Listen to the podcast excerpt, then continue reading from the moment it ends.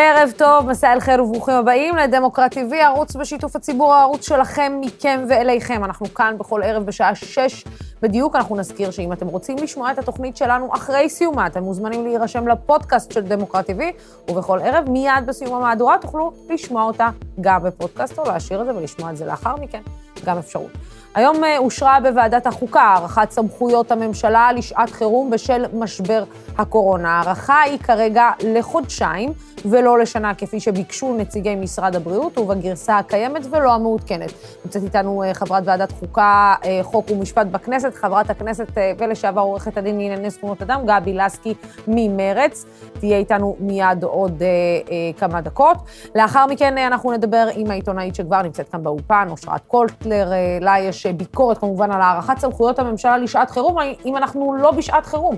נדבר גם עם אה, כתב ידיעות אחרונות בברלין, אה, זאב אברהמי, שיספר לנו על מצב הקורונה בגרמניה, וכמובן שאנחנו נדבר גם הערב על משפטו של נתניהו, שם החלה היום עדותו של ניר חפץ, שכבר סיפקה כמה כותרות, בראשן הרשימה שהכין אלוביץ' לנתניהו, ובה מועמדים לשר התקשורת.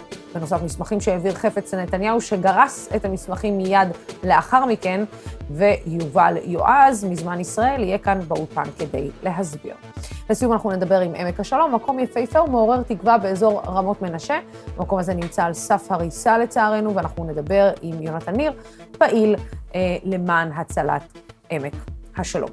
כן, ועכשיו אנחנו אה, כמובן אה, עוד מעט, אה, אנחנו, תהיה איתנו חברת הכנסת, חברת ועדת חוקה ומשפט, גבי לסקי, אבל לפני כן אנחנו נפנה כבר לאושרת קוטלר.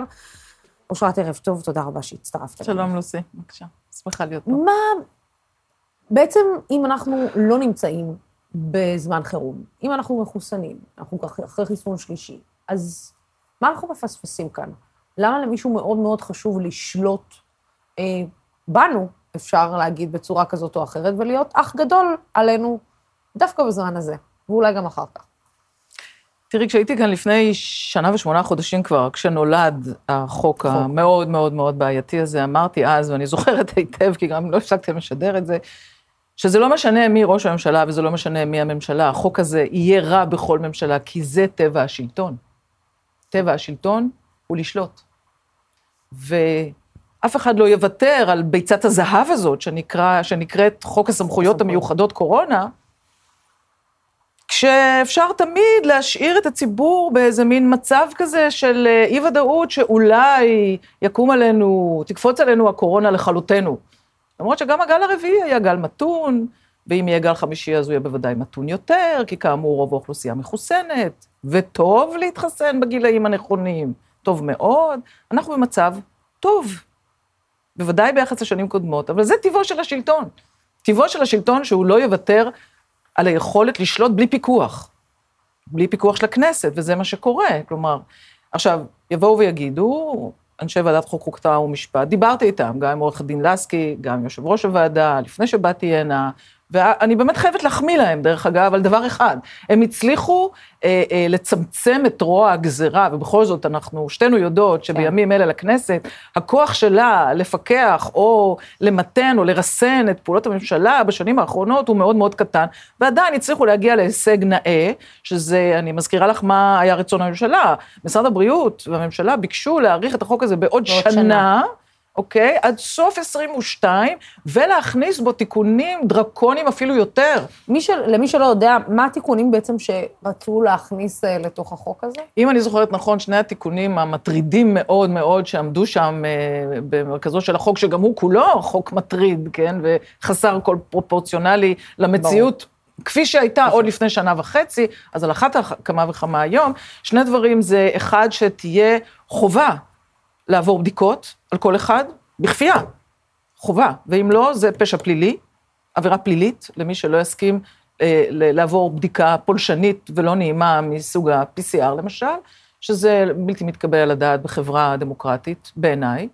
אה, ועוד דבר זה שמי שמעסיק שלא, אה, מעסיק או כל אה, מקום שלא אה, ימלא או, או יאכוף את התו הירוק, שגם הוא תו כן. בלתי דמוקרטי בעליל בעיניי, נטול כל אה, צידוק רפואי או אפידמיולוגי, חשוב להדגיש, אפילו שר הבריאות הודה בזה, הודה בזה. שהתו הירוק הוא לא תו רפואי, אלא תו שנועד לעודד, שלא לומר לכפות על אנשים להתחסן, גם אם לא רוצים. אז עכשיו בגרסה שלא עברה היום, ואני שוב, שבחים לוועדת חוקה, בגרסה שלא עברה היום, אז גם, אז גם זה אה, לא עבר. כלומר, כרגע לפחות, לא יהיה, הסעיפים האלה לא ייכנסו לחוק. אבל את יודעת, אני, אני רואה מה קורה במדינות אחרות, בזמן שבמדינות אחרות בעצם אה, סוג של הופעל חוק סמכויות. זאת אומרת... אה, בהרבה מאוד, בהרבה מאוד, ברוב המדינות, לא בכולן, זה נכון. במדינות דמוקרטיות, שאולי המדינות האחרונות שהיינו חושבים עליהן, באירופה הנאורה, הליברלית, הדמוקרטית, נכון. ששמה דמוקרטיה נר לרגליה, באה נכון. ואומרת,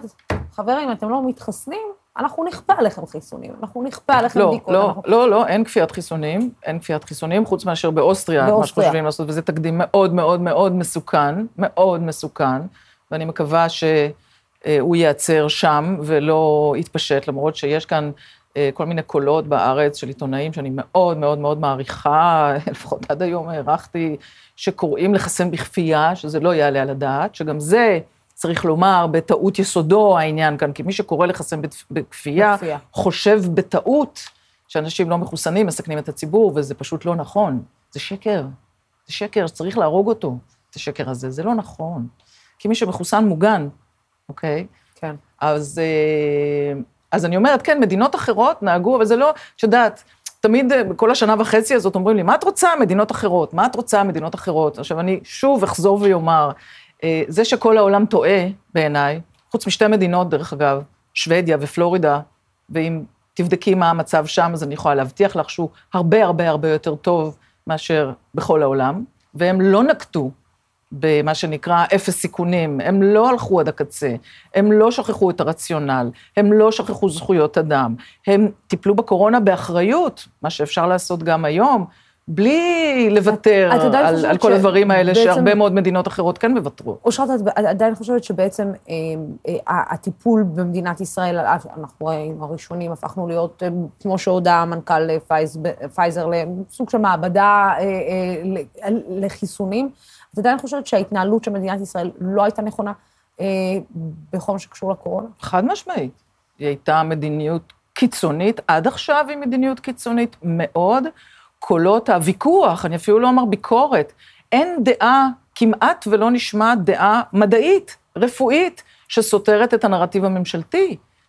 אוקיי? זו בעיה מאוד גדולה. אין באמת דיון אמיתי במדינת ישראל, ולא היה מעולם, לא על אה, נחיצות הסגר, שהוכח, כי אפילו ארגון הבריאות העולמי חזר מהמלצתו אה, לסגר כאיזושהי אה, שיטה לטפל בה בבעיה, מה שהרבה מאוד למרות רופאים... שבאירופה היום חוזרים לסגרים, ואני לא באירופה אומר- היום אני- אה, חוזרים, המצב שם, כן, הם כן, נכנסים לאיזשהו שוב. גל רביעי, מסרבים, אה, או שאולי בוא נגיד לא ממש מעודדים לתת את, ה, את הבוסטר. אה, הש, השאלה היא, האם באמת כולם, את באמת מאמינה שכולם טועים, אושרת? זאת אומרת, כל, כל כולם. ההתנהלות כאילו באירופה... לא כולם, את יודעת, אומרים הרוב קובע. כן. כשהיינו קטנים זה- אמרנו הרוב קובע.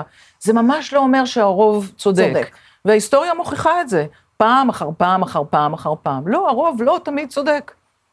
ו- ודווקא בעת כזו, שבה מה שהכי בולט בעניין הקורונה, בלי לזלזל בכלל בווירוס הזה ובמה שהוא עושה, ובאמת בסיכוי, 0.2 ליתר דיוק, אחוז סיכוי ממי שנדבק, למות מקורונה, נזכיר את זה שוב, כלומר, 99.8 אחוזים, ונאמר את זה שוב ושוב ושוב ושוב, אולי מישהו סוף סוף ייפול לו האסימון. זה לא מחלה שהפחד ממנה, הציבורי או הממשלתי, הוא באמת התמותה, ולמור, ואני אומרת את זה למרות כל הדיווחים האובססיביים על ה- עוד מת ועוד נפטר ועוד מת ועוד נפטר. נכון, אבל, אבל הלונג קוביד וה, והתופעות, והתופעות של דלקות ותמותה גם בקרב אנשים צעירים, זה לא משהו שצריך ל, ל, לרגע שנייה לעצור ולהגיד, אוקיי, אולי אנחנו כן צריכים להתנהל קצת אחרת במגפה תראי, הזאת ממגפה אני חייבת, אולי הייתי צריכה להקדים ולומר משהו לגבי הדיווחים של משרד הבריאות, כמי שעוקבת אחריהם באדיקות רבה, וכעיתונאית גם, ובודקת אותם ומצליבה אותם, הפסקתי להאמין למשרד הבריאות. הם שיקרו יותר מדי פעמים. הם משחקים בנתונים, יש מניפולציה של הנתונים. גם עכשיו, פתאום יש עלייה בתחלואת ילדים. מה זה הקשקוש הזה? כבר לפני חצי שנה, אוקיי? כשהם הוציאו בפעם הראשונה את הדיווח על 70 ילדים שמאושפזים במצב קשה בבתי החולים בגלל קורונה, ואז התברר, דרך איגוד אה, אה, רופאי חדרי המיון, שהדבר הזה אין לו רגליים וידיים, וזה שקר וכזב, כי הילדים האלה מאושפזים במצב קשה בגלל סיבות אחרות, ונמצאו חיוביים לקורונה על הדרך, כן? אבל זאת לא הסיבה למצבם הקשה. אז הפסקתי להאמין לדיווחי משרד הבריאות. כשאני הבנתי שמשרד הבריאות אה, משנה את הנתונים שהוא עצמו מפרסם באתר שלו, למשל נתוני הכניסה לישראל, לדעתי טיפלתם בזה פה, או בתוכנית אחרת של דמוקרט TV, כן?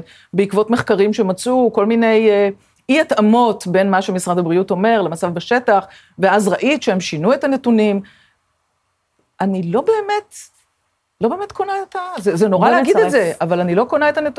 את הדיווחים של משרד הבריאות. את יודעת, בן אדם משקר פעם אחת, פעם שנייה, פעם שלישית, אוקיי? די, מספיק. וכל זה תחת הסכם מושחר? כן. לא מסיבות מסחריות, עזבי אותי עכשיו, לא מעניין, למרות שצריך מאוד לעניין אותנו, אנחנו שילמנו על ההסכם הזה, אנחנו שילמנו על, התרופו, על החיסונים האלה, כן? אבל לא משנה, תחת הסכם מושחר כל זה, ובסוף עוד עושים לי מניפולציות על נתונים, אז אני רק רוצה רגע, שנייה, הזכרת כן. אותה את, אה, את, את אה, גבי לסקי, אה, חברת הכנסת, חברת ועדת חוקה, חוק ומשפט, מי שהייתה עורכת דין לזכויות אדם והיום נציגת מרצ בכנסת, גבי לסקי, שלום. היום בעצם אתם הארכתם את חוק הסמכויות, סמכויות הממשלה, חוק הקורונה הגדול בעוד חודשיים. בשביל מה, גבי? אני מנסה להבין, את יודעת, גם בגלל שאנחנו מחוסנים פעם שלישית, ואומנם עכשיו נכנס, נכנס כל העניין הזה של חיסון ילדים, אם אנחנו מתחילים לצאת מהמשבר כפי שהממשלה טענה, אז בשביל מה אנחנו צריכים להאריך את הסמכויות של, של, של הממשלה לגבי הקורונה? אז קודם כל נדייק, הוועדה האריכה, אני לא, אני לא, לא הצבעתי, אבל uh, הרציונל הוא דווקא קשור לעובדה שהחוק שהגיע מהממשלה הוא חוק uh, לא טוב. החוק uh, עדיין uh, יש לו פגמים, וכפי שחשבתי לפני ממשלת השינוי גם הפעם, אני חושבת שיש uh, פגם uh, דמוקרטי בכך שעדיין החוק הזה נותן סמכויות רבות מדי לממשלה לפגוע בזכויות יסוד, יסוד ולא עושה את האיזונים הנדרשים ובעיקר שזה החוק או מצב החירום יכול להיכנס לתוקף אה, לפני אישור של הכנסת. לכן אה, צריך, אה, צריך מספיק זמן כדי שאפשר יהיה לתקן את החקיקה שקיבלנו מהממשלה. והדברים האלה בגלל שמדובר בעניינים מאוד רציניים, בעניינים חוקתיים, בעניינים שפוגעים בזכויות, חייבים לעשות אותם עם מספיק, מספיק זמן ולשמוע את, את כל המומחים. וכן אני בעד לשמוע את כולם לא רק את הנציגים של משרד הבריאות, יש אנשים שבדקו את הנושאים, חושבים אחרת וגם אותם צריכים לשמוע, ודרך אגב, אני גם בעד וגם אה, פניתי ואני פונה שוב לפתוח את כל ההסכמים, לפתוח את כל הפרוטוקולים, הדברים האלה שייכים לציבור, וכדי להגביר את האמון של הציבור במהלכים, חשוב מאוד שהדברים האלה יפורסמו. את יודעת, אנחנו שומעים כאן, אה, אושרת אה, הרבה שנים אה, נמצאת בתקשורת, ראתה דבר אחד או שניים יותר ממני, ללא צל של ספק, ואומרת, איבדתי אמון במערכת, זאת אומרת, איבדתי אמון במשרד, במשרד הבריאות, כי אם אתה משקר פעם אחת ופעמיים ושלוש, או לא מעביר, או לא אה, פתוח, או לא מעביר את כל המידע בפני הציבור, אז, אז וואלה, אי אפשר להאמין.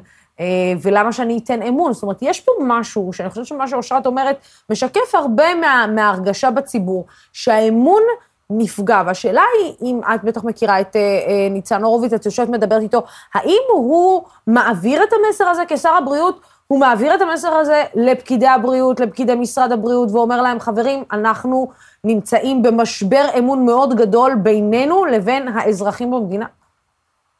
תראי, אני אחד הדברים ש, שנעשו בדיוק בגלל ההבנה הזאת זה היה לפתוח אה, חלק מהדיונים אה, בעניין החיסוני ילדים. אני חושבת שהיו צריכים לפתוח גם את הדיון השני, ובעיקר אני, אני, אני יכולה להבין את העובדה שהציבור צריך לקבל את כל המידע ושצריך, אה, ושצריכים לפתוח את הפרוטוקולים ואת ההסכמים, ולכן אני, אני מנסה לעשות את זה. יש, יש קורלציה בין אה, הגברת אמון אה, בציבור לבין פרסום, ואני חושבת ש, זה, את יודעת, יש כל הפרוטוקולים של דיוני ממשלה הם חסויים ל-30 שנה, אני מצאתי סעיף גם בתקנון הממשלה וגם שאפשר לשנות את הסיווג של פרוטוקולים, אני מנסה לפעול על פי אותו סעיף כדי שבאמת יפתחו את הפרוטוקולים ואני לא חושבת שזה אמור, אה, אמור להיות, אה, אמור להיות אה, אגב, סוד. גבי, יכלת להפיל היום את החוק, ו, ומה, זה משמעת קואליציונית לא, ששמת את עצמך לא, לא, שאת נמצאת בה? כאמור, אני לא הצבעתי ולא לא יכולתי להפיל את החוק, אבל אני חושבת שצריך גם, גם לתת בהחלט מילה, מילה טובה גם ליו"ר ועדת החוקה שהוא אמר חד משמעית שהוא לא מעביר את החוק כמות שהוא כי האופציה הייתה בעצם קיבלנו את החוק מהממשלה אפשר היה להעביר את ולאשר את החוק כמות שהוא ובסיכומים שהגיע יו"ר ועדת החוקה יחד עם שר הבריאות הם בעצם קיבלו את ההבנה שאנחנו אה, בוועדת חוקה נכניס, אה, נכניס תיקונים אה, להצעת חוק, שחלק מהתיקונים שאני חושבת שהם מאוד רלוונטיים קשורים א' למשטר הדמוקרטי, כלומר שאנחנו צריכים שהכנסת היא זאת שתאשר את המהלכים לפני שנכנסים לתוקף וגם הגדרה של מה זה מצב חירום שזה דברים מאוד, מאוד רלוונטיים ולא יכולים להיות קבועים מבלי שיש לנו אומדן. יש, את מרגישה שיש, לדעת. את מרגישה, חברת הכנסת לסקי, שיש הקשבה, זאת אומרת, עד כמה זה קשה, את יודעת, את עורכת דין לזכויות אדם ואזרח, ואת יודעת, עד כמה זה קשה להיות בעמדה הזאת של, אה, בממשלה שמקבלת את ההחלטות, ולראות אולי דברים שבסוף פוגעים בזכויות אדם ואזרח, הדברים שהם נר לרגלייך. תראי, זה, זה, לא, זה לא מצב פשוט, אבל כאמור אני חושבת אותו דבר על, ה, על החוק ועל על זכויות לפני, לפני הממשלה הזאת ובממשלה הזאת, וכשפורסם התזכיר החוק אני שלחתי מכתב מאוד מאוד ארוך עם המון המון הערות אה, למשרד הבריאות, חלק מההערות אה, התקבלו ונמחקו מההצעה שהובאה לכנסת עכשיו, כמו למשל אה, אה, מצב אה, חירום מיוחד וכולי, אבל עדיין זה לא מספיק בעיניי ולכן אנחנו בוועדת חוקה צריכים לעבוד כדי לשנות את הדברים האלה, בדיוק כפי שעשינו ברגולציה. ברגולציה קיבלנו חוק איום ונורא, ובעבודה מאוד מאומצת הצלחנו לשנות את החוק, כך שיצא חוק סביר. אם הזזנו את המטוטלת שתיקח בחשבון זכויות אה, ואינטרסים אחרים, אז אני מאוד מקווה שאנחנו נצליח לעשות את זה גם דרך ועדת החוקה, תוך כמובן שמיעת עמדות, כל העמדות, כולל של הציבור ולא רק של מומחים. זאת אומרת, את אומרת שיש מצב, יגיע איזשהו יום שבו אנחנו באמת נוכל לצפות באותם פרוטוקולים ולצפות באותם דיונים באופן פתוח, במיוחד בכל מה שקשור, את יודעת, אני חושבת שהדיון האחרון בכל מה שקשור לחיסון ילדים, את יודעת, על עצמנו אנחנו יכולים לקבל הרבה מאוד דברים, אבל על הילדים שלנו זה כבר קצת אחרת. אה, ו- ו- וזה נראה שעדיין במשרד הבריאות לא מפנימים שאי אפשר להמשיך עם המדיניות הזאת של אנחנו עושים את הדיונים עם עצמנו ואנחנו אה, לא מנהלים את זה ביחד עם הציבור. בניגוד אפילו לארצות הברית, שבארצות הברית נשמעו יחד עם הדיון עם פייזר, נשמעו הרבה מאוד אה, דעות לכאן ולכאן, אבל נשמעו דעות. ו- וכאן הממשלה ומשרד הבריאות מסרבים להבין שהפתיחות היא, היא יכולה לעזור, להפך, לרתום את הציבור אה, אליהם, מאשר אה, להסתיר וכל הזמן להיות בהרגשה הזאת שאנחנו לא מקבלים את התמונה המלאה. כמו שאמרתי, אני מסכימה איתך לגמרי שפתיחת אה, פרוטוקולים ופתיחת דיונים מגביר את אמון הציבור וזה טוב אה, גם לא רק לאמון הציבור אבל גם לבריאות הציבור. ואני חושבת שכן יש אה, התחלה של הבנה, בגלל זה הדיון בעניין החיסונים הראשון נפתח, השני לא, אה, לא אבל אני חושבת שיש, מתחילה להיות הפנמה ואני ממשיכה לפעול כדי שאנחנו נצליח יחד עם הציבור, כן, לפתוח את, ה, את הפרוטוקולים ו, ואת ההסכמים, כי כאמור, זה עניינים ששייכים לציבור, וזה גם אה, יגביר גם את האמון וגם אה, גם את, ה, את הבריאות.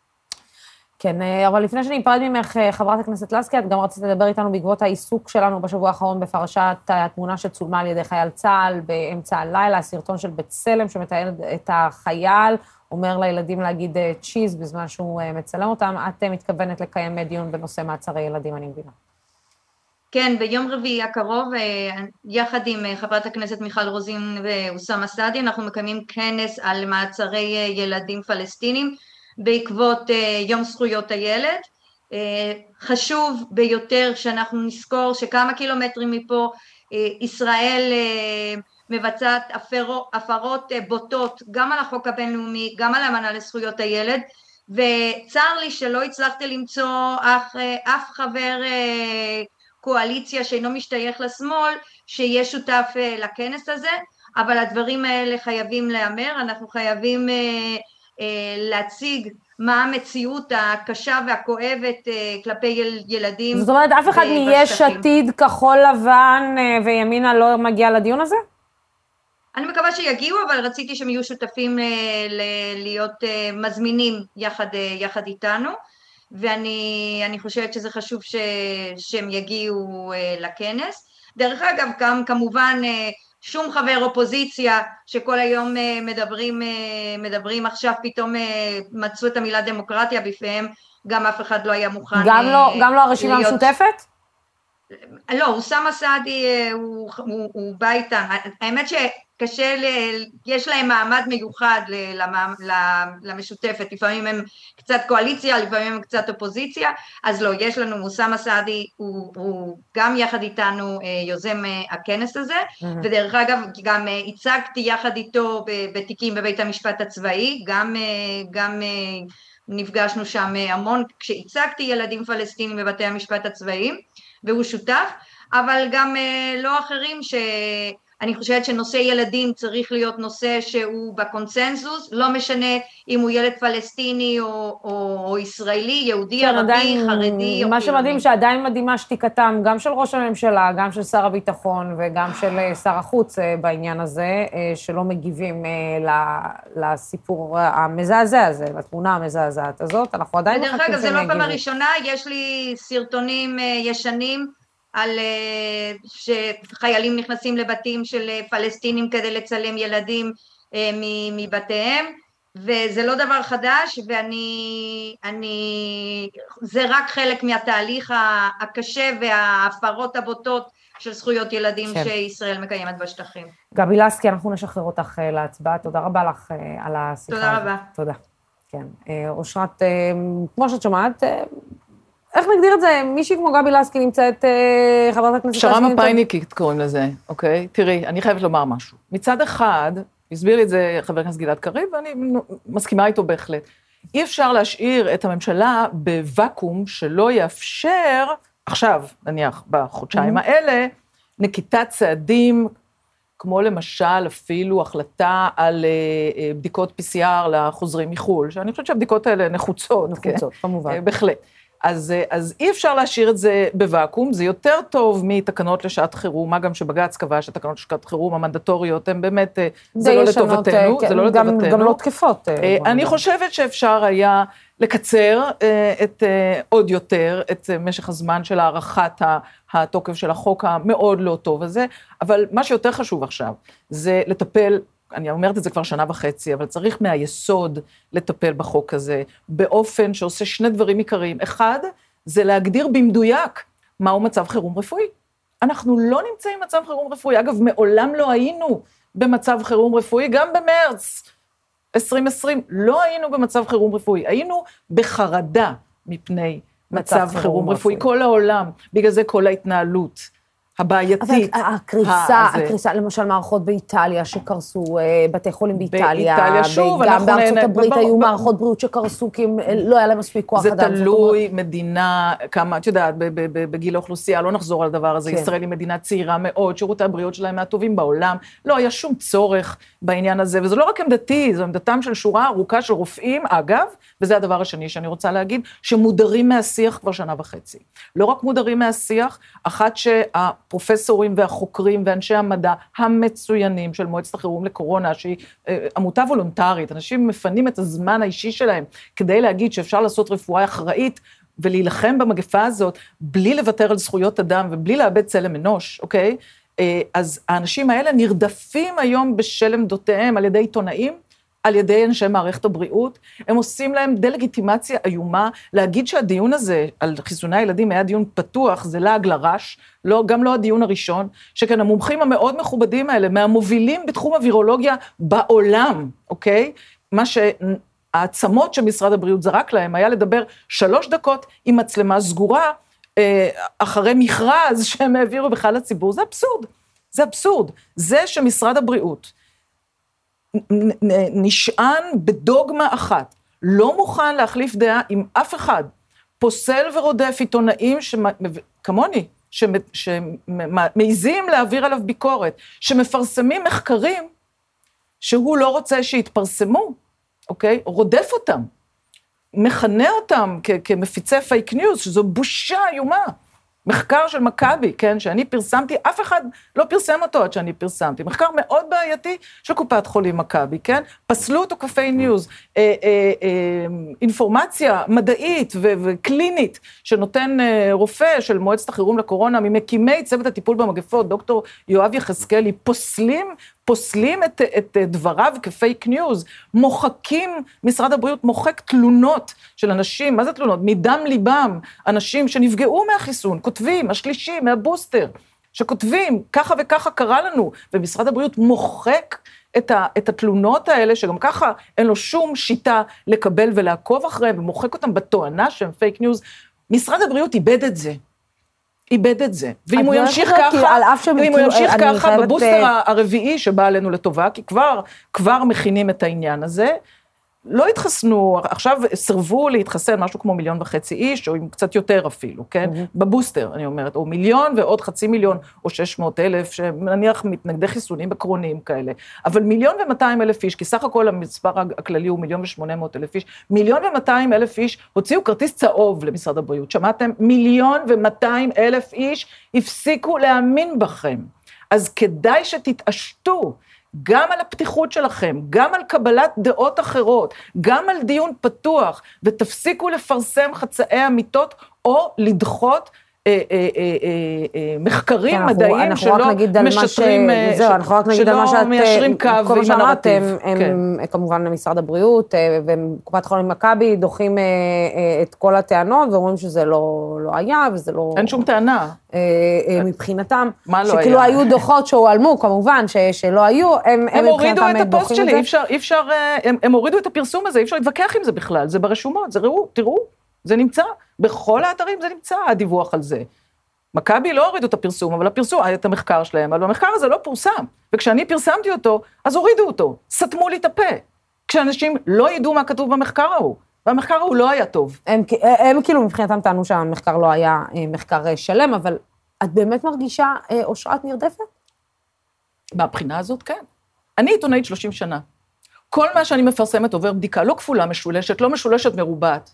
ואגב, אם, אם, לספר, אם לדבר על, ה, על המחקר הזה, לא פרסמתי את המחקר הזה עד שלא דיברתי עם מנהלת המחקר באופן אישי, עד שלא שלחתי את זה לשני מומחים לווירולוגיה, חוקרים, פרופסורים, בעלי שם בינלאומי, כדי שיעברו על המחקר ויגידו לי שמה שאני מבינה ממנו נכון. לא פרסמתי דבר שקר, אמת דיברתי, שיקחו אותי לבית משפט, אני אוכיח להם את זה. אז להגיד עכשיו שהם דוחים את הטענות שלי שהם סתמו את פי ולא הביאו לידיעת הציבור את המחקר הזה, זה עוד שקר. זה שקר על שקר. זה מכעיס, זה מאוד, ואם הם ימשיכו ככה, שארית הציבור, שארית אמון הציבור תאבד להם, וזה מסוכן. זה מסוכן מאוד, כי בסוף יש פה מגפה, צריך לנהל אותה, צריך לנהל אותה בשום שכל, ולשמור על זכויות אדם. ואני חושבת שבעצם, אה, אה, אולי יותר מהכל צריך לדעת לנהל אותה בלדבר, ובלנהל את השיח לגביה. זאת אומרת, אתה יכול... גם זה. לא אתה יכול לראות דברים בצורה מסוימת ולהסתכל על דברים בצורה אחרת, אבל אתה גם צריך להיות מספיק פתוח כדי להקשיב לדברים שהם לא... בואי לפני השיח, בואי לפני השיח.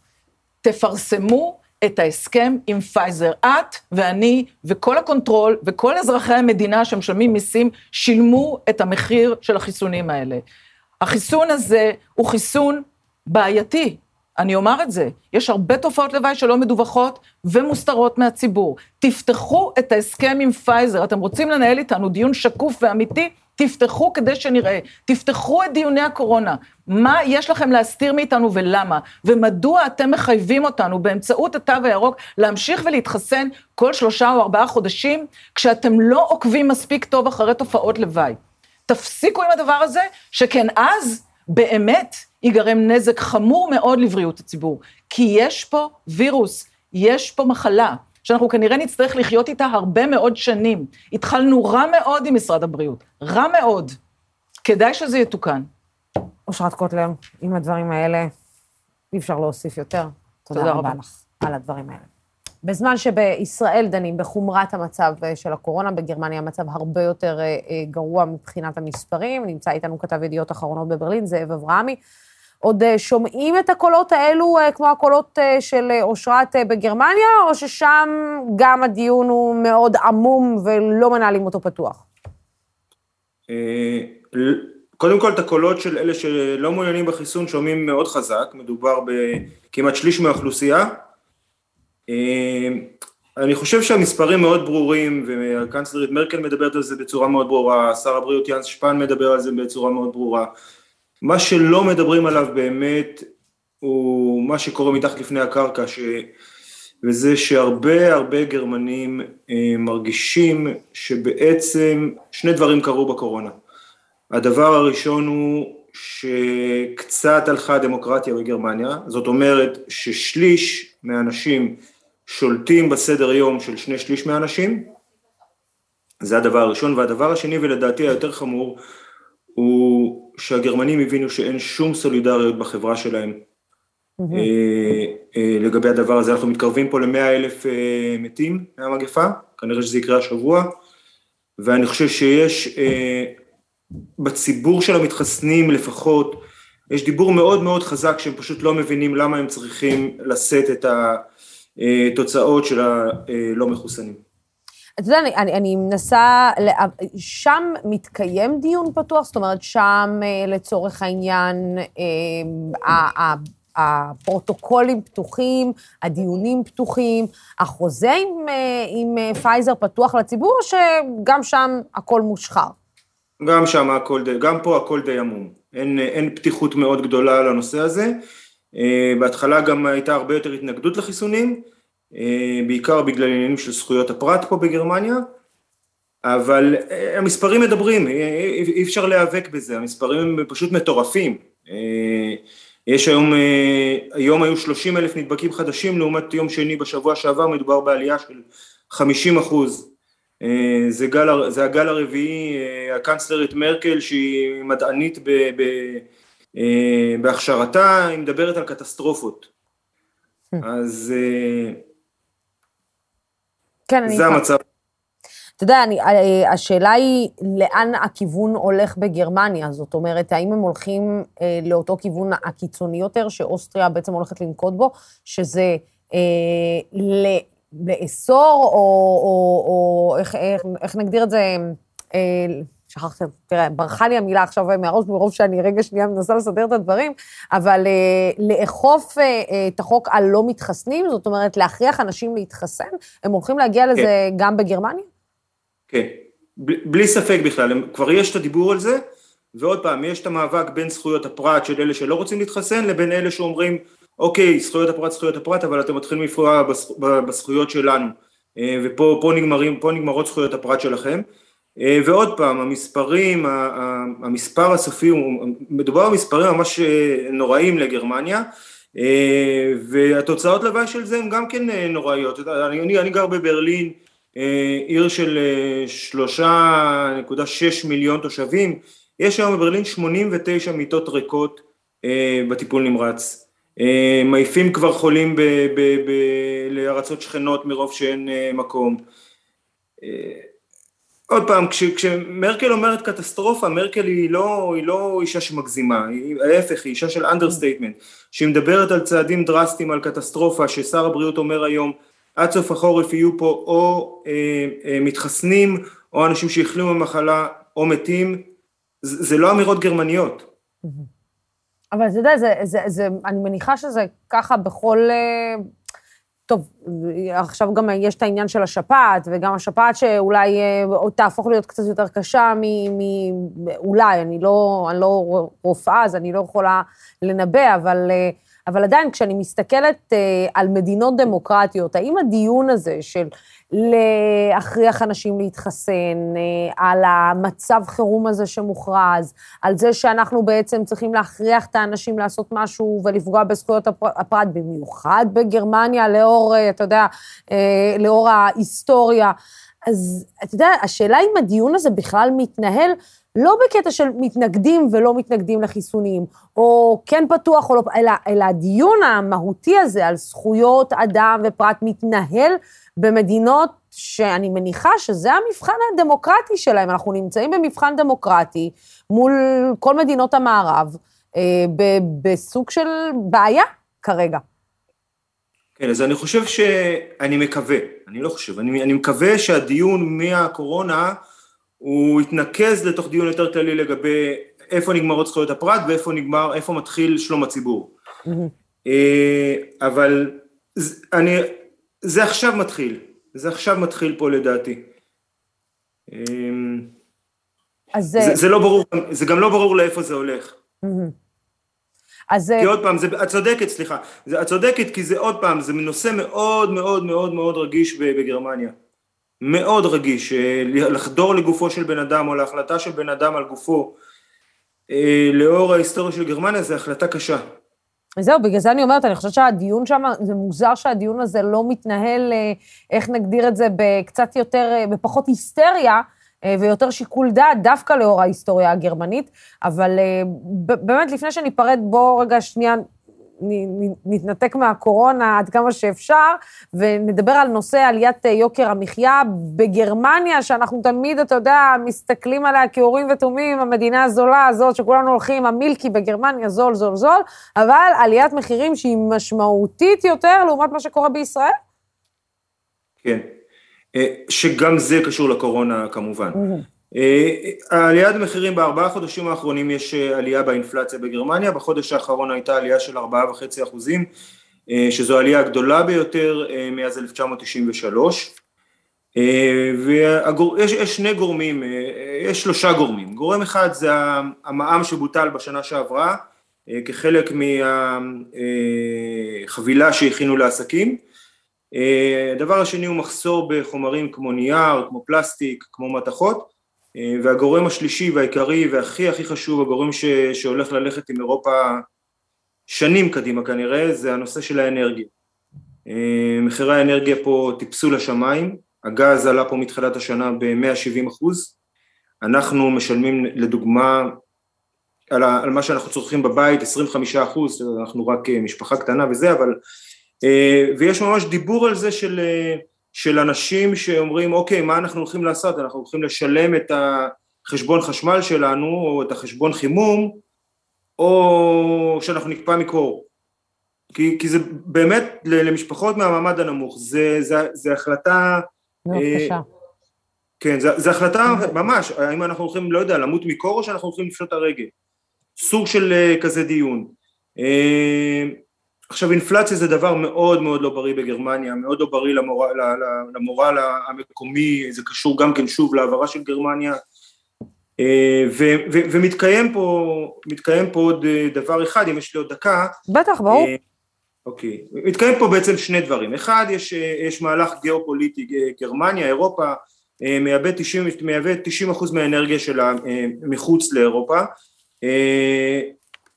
והרוב זה בא מרוסיה, זאת אומרת שהיום אה, אה, פוטין שהוא שנוא ליבם של מנהיגי אירופה אה, שולט על השלטר של כמה יעלה הגז שם וכמה גז ייכנס לגרמניה או לרזרבות של גרמניה. זה חלק אחד גיאופוליטי שאנשים בגרמניה מאוד לא מרוצים ממנו והחלק השני הוא שזה אינפלציה קצת מוזרה מפני כל העליות מחירים, וזה עליות מחירים מאוד מאוד גבוהות באוכל, בגסטרונומיה, בעסקי האירוח, בתרבות, בבידור, אה, הכל עובר לצרכן.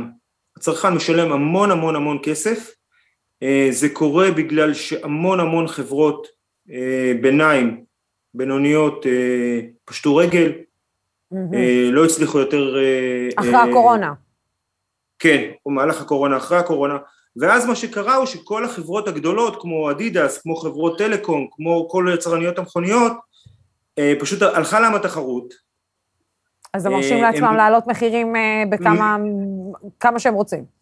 ולהפיל את הכל על הצרכן הסופי, זאת אומרת מה שקורה פה הוא שיש תאגידים שרושמים רווחים מטורפים, אה, אדידס אה, הרימה את הרווחים שלה בתשעת החודשים הראשונים של השנה במיליארד יורו, אה, ולעומת זה יש צרכנים בסוף שרשרת הצריכה שהם משלמים אה, ב-30-40 אחוז יותר. זאב, אבל, אבל אתה יודע, אני מנסה, אני מנסה רגע שנייה להבין, גם בגרמניה הרי אני מניחה שרשתות השיווק, הרשתות הגדולות, הן אלה שהרוויחו אה, בסופו של דבר, אם זה רשתות המזון ורשתות הפארם, הם אלה שהרוויחו בתקופת הקורונה. אז גם שם העלייה היא בעשרות אחוזים, זאת אומרת, כמו שאנחנו רואים את העלייה אצלנו, גם שם, ה- איך נקרא לזה, אין לזה מילה אחרת, כן, החזירות אה, חוגגת? כן. אה, את יודעת, נגיד מוצרים כמו תפוח אדמה, את יודעת שבשביל... אה, קרטופלן. אה, זה כמו... זה כמו... זה כמו גרעינים. אצלנו, כן. כן, אז תפוחי אדמה עלו ב-35 אחוז. וואו. כן, בשר עלה ב-20 ומשהו אחוז. שוב, עכשיו, גם זה איכשהו מתקשר לקורונה. כי, כי הקורונה, הקורונה, וסליחה, לאנרגיה. מה שקרה עם, עם המשבר אנרגיה הוא שכל קווי האספקה בגרמניה השתבשו. אה, אה, לדוגמה, נגיד אם אני רוצה לקנות היום מתנה לחג המולד לחבר, בדרך כלל הייתי קונה את זה ב-15 בדצמבר, ב-10 בדצמבר. אנשים בגרמניה סיימו את הקניות חג המולד שלהם כי עוד מעט לא יהיה. כן, ואם לא יהיה עוד מעט, ואם יהיה אז יהיה הרבה יותר יקר. ברור. אז כל, כל האספקה אה, הלכה לאיבוד, כיוון שכל האספקה הלכה לאיבוד, כל הייצור נהיה הרבה יותר מקומי. אה, ושוב, זה רק עליות מחירים, וכל העליות מחירים האלה לא נספגות בכלל על ידי התאגידים. לא להאמין. אז אה, איך אומרים, אנחנו עוד מתלוננים על עצמנו, בוא נגיד שהמילקי כבר לא כזה זול בברלין. פעם לא אה, היה. כבר, כן, אף פעם לא היה. זאב אברהמי, תודה רבה לך על השיחה הזאת, אה, ושיהיה לכם אה, חורף חם, אה, כי עכשיו אה, כבר בטח... אה, לא יהיה. לא יהיה, לא יהיה. אבל, אז אתה אומר, אל תבקרו בגרמניה בזמן הקרוב, אל תבקרו בברלין בזמן... לא. ואם אתם רוצים לחמם, תביאו אה, משהו מהבנק. תביאו משהו מהבית. חמין עליי, חמין עליי אם אני באה לגרמניה. אה, זאב אברהמי, תודה רבה לך אה, תודה. על השיחה הזאת, תודה. עכשיו אנחנו אה, נעסוק אה, במשפט נתניהו, קצת לפני כן אנחנו רואים שיש הרבה תגובות על השיחה כאן עם אה, אושרת, ומאוד חשוב לנו להעביר, אנחנו כאן שמחים וחשוב לנו לנהל שיח פתוח של כל הדעות על מה שנאמר אה, אה, בכל מה שקשור אה, לקורונה. אני יודעת שיש אנשים שמנהלים שיח למה ככה, למה ככה, כמו שאתם רואים, השיח פה הוא קשוב, השיח פה הוא נותן במה להרבה מאוד דברים אה, ולהרבה מאוד דעות, כי אנחנו גם שומעים אתכם ושומעים את הרצון שלכם לשמוע קצת אחרת. וזה למה אנחנו מנהלים את השיחות האלה, וזה למה אנחנו מנהלים את הדיונים האלה. כל אחד מאיתנו יכול להיות עם דעה מסוימת לגבי כל מה שקשור לקורונה. אני חושבת שבמה שקשור, בכל מה שקשור לקורונה, מה שבטוח הוא שאף אחד מאיתנו לא באמת יודע בדיוק איך הדבר הזה מתנהל ומה הוא מתנהל, וה... כי זאת פעם ראשונה שאולי העולם מתמודד עם דבר כזה בעידן הנוכחי הזה, בעידן שכל כך פרוץ, עידן של רשתות חברתיות. אז מאוד חשוב לנו לנהל שיח מכבד, פתוח, עם דעות לכאן ולכאן, שאנחנו יכולים להקשיב להם. אתם יכולים לקבל את הדעות האלה או לא לקבל את הדעות האלה, אבל בסוף אנחנו דמוקרט טבעי, ואנחנו מקשיבים גם לאלו שרוצים לשמוע דעה אחרת, או לאלה שרוצים לשמוע דעה כזאת, ודואגים גם להבהיר את העמדה של אה, משרד הבריאות, גם בעניין הזה, אבל אנחנו לא שוכחים גם להקשיב לכם ולעצמנו, ולהקשיב גם לקולות אחרים, כי זה חלק מהעניין של המהות שלנו כאן בדמוקרט טבעי. אז אה, אנחנו, כמו שאמרנו, חוזרים למשפט נתניהו, היום החלה עוד נושא שלא תמיד מתעסקים בו, אתם יודעים בחדשות, היום החלה העדות המאוד חשובה של ניר חפץ, עד המדינה שהיה דוברו של נתניהו. חפץ סיפר על כך שאלוביץ' העביר לו רשימה של שרים אופציונליים לשר התקשורת. בנוסף, אה, כך על פי חפץ, נתניהו קיבל מסמכים מאלוביץ' ומיד גרס אותם. ונמצא איתנו אה, יובל יועז מזמן ישראל עם הפרטים. שלום, שלום. שלום, לוסי. איך אומרים בשפה העממית? וואי, וואי, וואי, וואי, וואי, וואי, וואי. מה היה פה? מה היה? מה, זה, זה רק היום הראשון. אה, זה רק היום הראשון, אבל במובן מסוים, נדמה לי שאת, אה, אולי לא את כל הפצצות הכבדות, אבל את הפצצות המרכזיות של ניר חפץ הוא נתן כבר ביום הראשון. עכשיו, אנחנו כולנו מתרגשים מהעדות הזאת ומהדברים המסעירים שנאמרו בה, אבל uh, במבט מפוכח, מנקודת המבט של ניהול המשפט הזה על ידי התביעה, לא קרה היום שום דבר דרמטי. Mm. זאת אומרת, ניר חפץ אמר בדיוק את הדברים שהוא היה אמר. אמור לומר.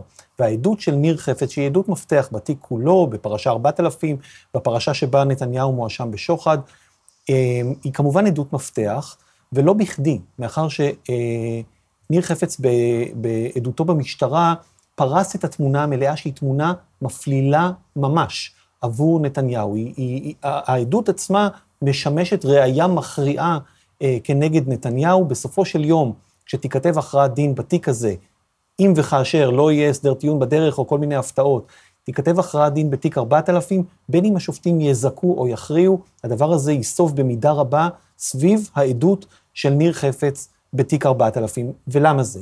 מכיוון שכמו ששמענו היום באופן קורט, אה, דברים שכבר אמר ניר חפץ כן. בעבר כן. בחדרי החקירות, יש לו אה, ידיעה מכלי ראשון, באופן אינטימי, של הדברים שאמר ועשה והתכוון לעשות נתניהו. חפץ לא היה צריך להגיע למסקנות כאלה ואחרות בקשר למחשבה הפלילית של נתניהו. נתניהו. התיק הזה לא יקום וייפול על המסקנות שהסיק ניר חפץ, אלא שניר חפץ מספר מה נתניהו אמר, מה נתניהו הקפיד. ביקש. מה נתניהו ביקש מה הוא ביקש ממנו להעביר, איזה מידעים, איזה כמו, מסמכים. כמו ה, ה, ה, ה, לשמור על תיק התקשורת קרוב אליו בעקבות בקשה של בני משפחתו, כמו אה, העניין של אה, אה, לבוא ולהגיד, אוקיי, אחרי שהוא גרס את המסמכים, עכשיו בוא תביא לי את זה ואת זה, ואנחנו צריכים לדון בעניין הזה כן, והזה. אנחנו, אנחנו מגלים שכמו שראינו בחקירות המשטרה, בתמלילים שהודלפו עד היום, אנחנו ראינו שניר חפץ שימש זרועו של נתניהו לענייני הקשר עם אלוביץ', לענייני אתר וואלה. צריך לעשות הפרדה. אלוביץ' היה בשני הצדדים של עסקת השוחד. הוא היה גם זה שלכאורה נתן את השוחד בדמות העברת השליטה באתר וואלה. אה, לידיו של שר התקשורת דאז וראש הממשלה נתניהו, כן. והוא היה גם בצד השני של עסקת השוחד בתור הבעלים של אה, חברת בזק, שביקשה ודרשה לקבל הטבות רגולטוריות מאיש הציבור נתניהו בתפקידו השלטוני כשר התקשורת. חפץ היה איש לענייני אתר וואלה, לענייני המסלול הזה של השוחד, מה שנקרא המתת. את התמורה הוא אמר, אני פחות התעסקתי. זה היה עניין לפילבר, זה היה עניין למי שנתניהו מינה למנכ"ל משרד התקשורת, העדות הזאת עוד תגיע.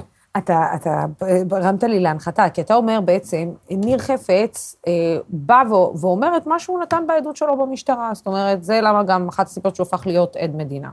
יודעת אם נזכיר את שלמה פילבר. שלמה, שלמה פילבר נתן איזושהי עדות במשטרה, שאולי אנחנו לא ממש יודעים את כל פרטיה, ועל, ועל כן הוא הפך להיות uh, עד מדינה, אבל כל ההתנהלות שלו בשנתיים האחרונות, נגדיר את זה, מאז היותו uh, עד מדינה, מראה משהו אחר לחלוטין. זאת אומרת, uh, יש, יש מצב ששלמה פילבר, כשהוא יעלה לשולחן הדיונים, כי הרי יש סיבה שהוא הפך להיות עד מדינה. יש, סיב, יש מצב שהוא יעלה לשולחן הדיונים ויגיד, לא. זה, ממש, זה לא ממש היה ככה כמו שזה נאמר? תראי, קודם כל, אנחנו לא יודעים מה יקרה, ותמיד צריך לצפות להפתעות שיקרו. צריך לקחת כנקודת מוצא. למרות שהוא נותן גם... רמזים לאורך הדרך שהוא... תראי, אז אנחנו, יש לנו אינדיקציות או כל מיני השערות על בסיס רמזים, ואנחנו יכולים לנסות לבנות איזשהו תרחיש משוער. מה אנחנו יודעים? אנחנו קודם כל יודעים שגם פילבר וגם חפץ הם עדי מדינה. עדי מדינה בהגדרה הם אנשים שהיו בתוך המעשה הפלילי. הם היו חלק מה, מקשירת הקשר או מתוך הקנוניה של המעשה הפלילי, ממש מתוך לב המאפליה. אה, ניר חפץ, אלמלא היה חותם הסכם עד מדינה, בוודאי היה נאשם בתיק הזה. כנ"ל פילבר. זאת אומרת, אלה לא אנשים אה, תמימים. אפשר להגיד, הם, המעורבות שלהם בתוך המעשה הפלילי שעומד למשפט כאן, היא מעורבות מפוקפקת. זאת נקודת המוצא. אז מאחר שכך, צריך תמיד לקחת עם איזשהו קורת מלח כן, את הדברים שהם מעידים. לכן התביעה הכללית, כאשר היא חותמת על הסכמי עד מדינה מהסוג הזה, היא מבטחת את עצמה בכל מיני דרכים, מתוך החשש שבסופו של יום, מתוך לחצים, או מתוך שיקולים, או מתוך כל מיני חישובים, יבוא עד המדינה ויעלה אל דוכן העדים בבית המשפט, ויגיד דברים אחרים ממה שהוא אמר בחדר החקירות.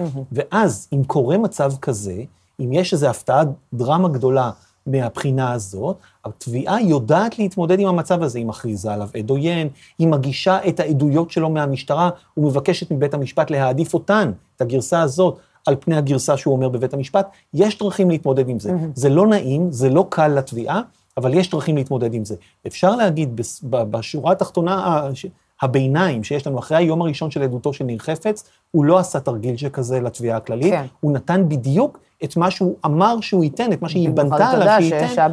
ש- שניר חפץ חטף, אה, איך נגדיר את זה, על הראש אה, בש- בשנים האחרונות אה, מנתניהו ומסביבתו, בניגוד לשלמה פילבר, שחובר לסביבתו של נתניהו נכון. להרים כל מיני עסקים כאלו ואח- ואחרים. ואני רוצה להזכיר לך, אפרופו הדיון שלנו על ידי מדינה, שמואל דכנר בפרשת הולילנד. התביעה הודיעה, גם בנקודת המוצא, גם בנקודת הסיום, גם הכרעת הדין של השופט דוד רוזן, נבנתה על ההנחה שלא סומכים על אף מילה שאומר עד המדינה, רק בגלל שהוא אמר. כל טענה עובדתית שאומר עד המדינה בבית המשפט, נדרשת. חיזוק ראייה ממקור אובייקטיבי, ממקור חיצוני, בדרך כלל מסמכים. אני מניח שזה יהיה גם במקרה הזה. אתה יודע, אני- אה, שואלים פה אה, לצורך העניין, אה, יש מצב שהמשפט הזה לא ייקח כמה שנים? זאת אומרת, אה, זה נראה, כולל ערעור, כולל... זה נראה שהמשפט הזה לא ייגמר אף פעם.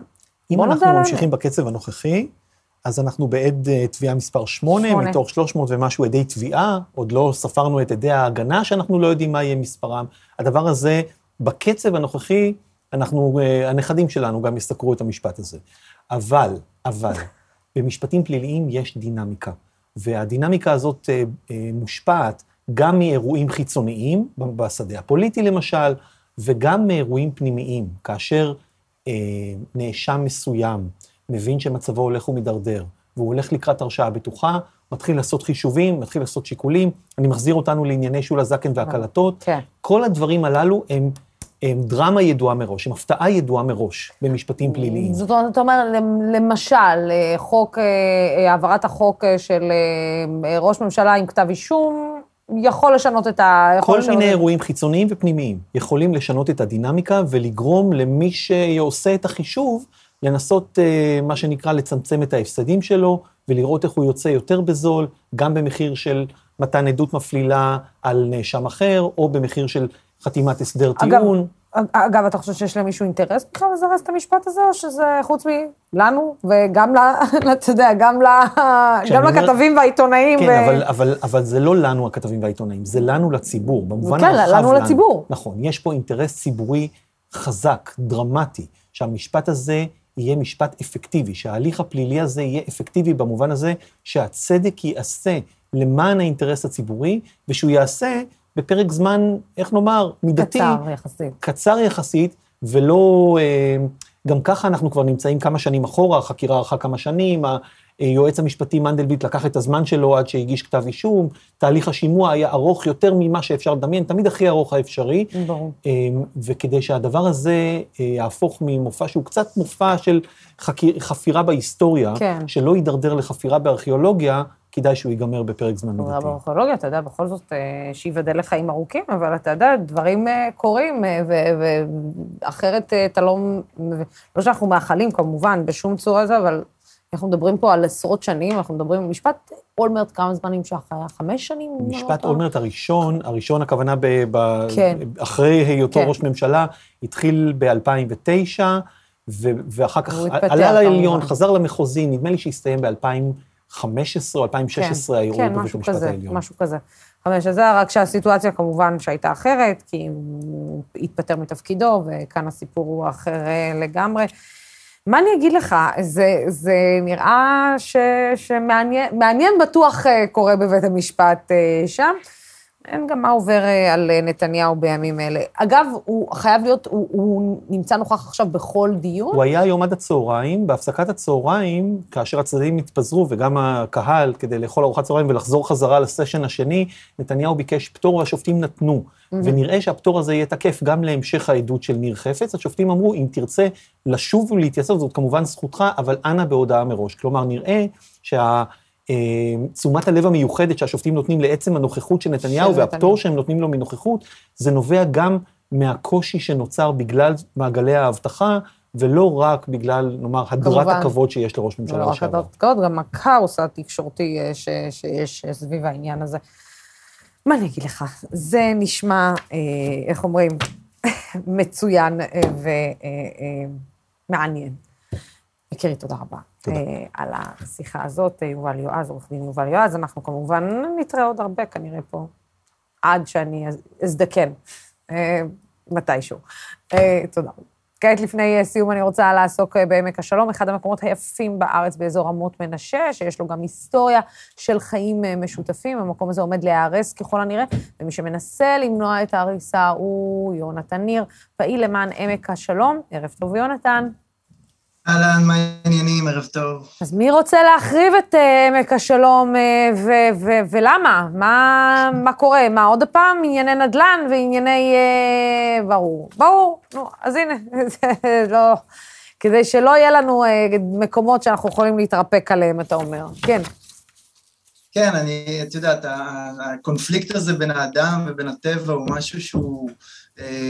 קורה ואנחנו רואים אותו מול העיניים ובכל העולם מדברים על איך, איך בעצם מסתדרים, מסתדרים זה, איך ממשיכים לבנות מצד אחד ומצד שני גם שומרים טיפה על הטבע אה, ויש הרבה מאבקים סביבתיים בישראל, אבל כזה מאבק שאין עליו בכלל שאלה, אני, אני לא מכיר. זה אזור שהוא אזור שיותר ממיליון ישראלים מטיילים בו מדי שנה, אה, עם אה, מסלולי רכיבת אופניים, עם צבעים, עם בזים, אה, יותר ממיליון ישראלים, זה אומר הרבה מאוד טיולים שנתיים שנוסעים לנחל שופט או ליער הזורע, כל המקומות האלה שאתם בטח מזהים, אלה בדיוק המקומות שעליהם תיבנה העיר יוקנעם אם אנחנו לא נציל את זה ולא נעצור את זה.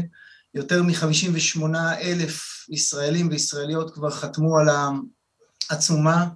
אה, בניסיון לעצור בעצם את איילת שקד מלחתום על העברת השטחים האלה אה, לעיר יוקנעם למטרות בנייה.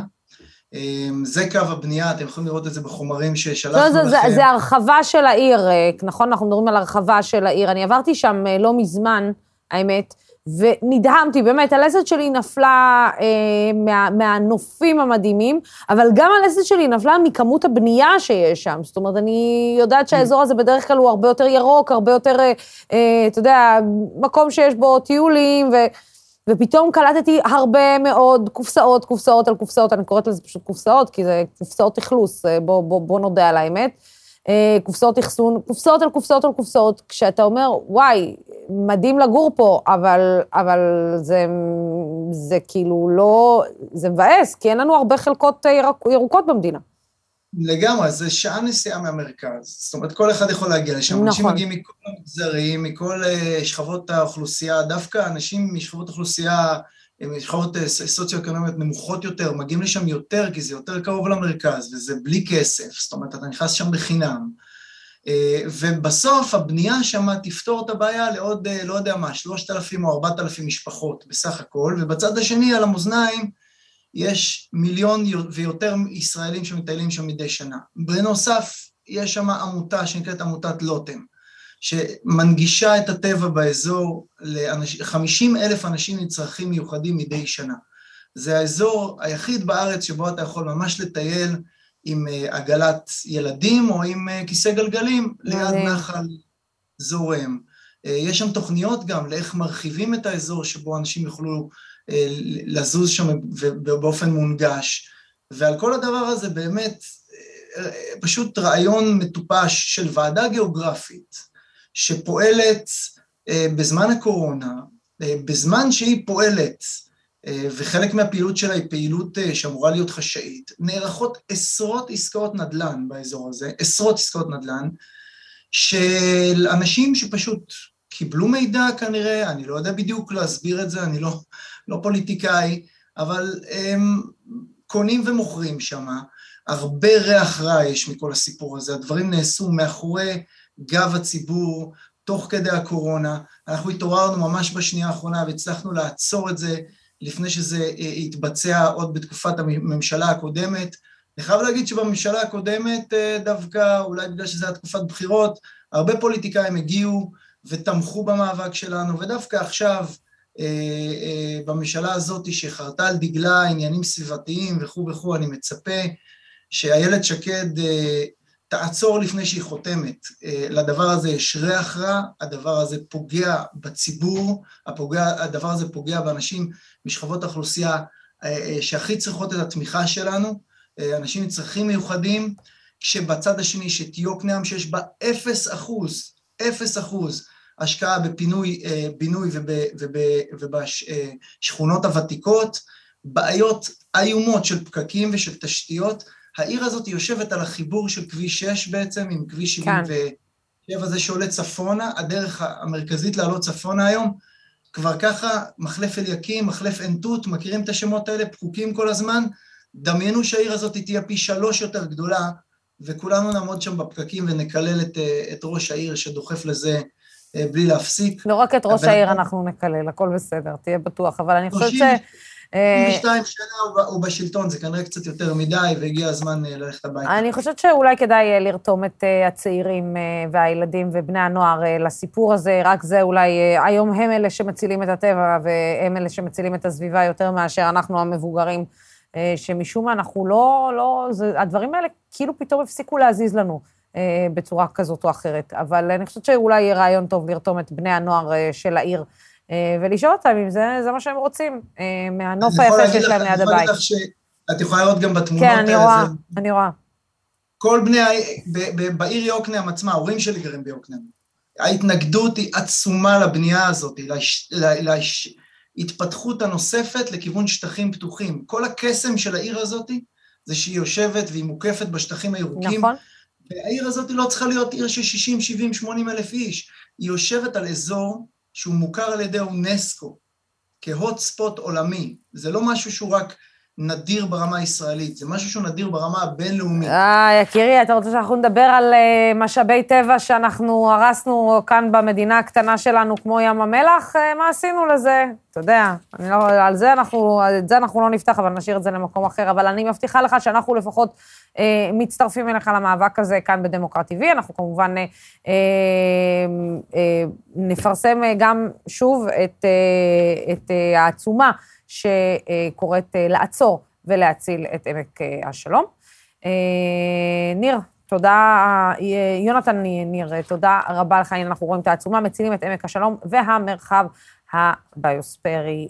תודה רבה לך על מה שאתה עושה, ותודה רבה לך על, על העלאת הנושא הזה למודעות. אנחנו קוראים גם לכם לחתום על צופים של דמוקרט TV ולשמור על הטבע.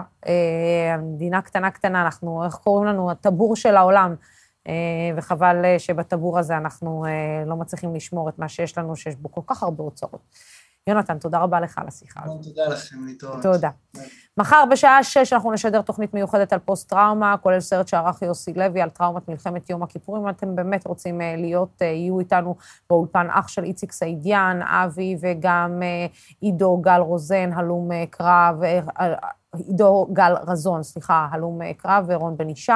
אחד המשדרים היותר חשובים שערכנו כאן בשנה וחצי האחרונות מאז uh, הוקמנו. Uh, ועד אז, אני רוצה להגיד לכם תודה רבה, והצופים והשותפים של דמוקרט TV, התוכנית הזאת אפשרית רק בזכותכם. בימים כמו אלו הולכת ומתחדדת החשיבות של ערוץ תקשורת שלא מפחד להביע עמדה נחרצת בעד הדמוקרטיה ובעד שלטון החוק, בעד המאבק בשחיתות ובעד מגוון של דעות ובעד הסביבה שלנו. אל תשכחו אותה. מהדורה המרכזית של דמוקרט TV בימים ראשון עד חמישי בשעה שש. אנחנו נתראה פה גם מחר. עד אז... السلامه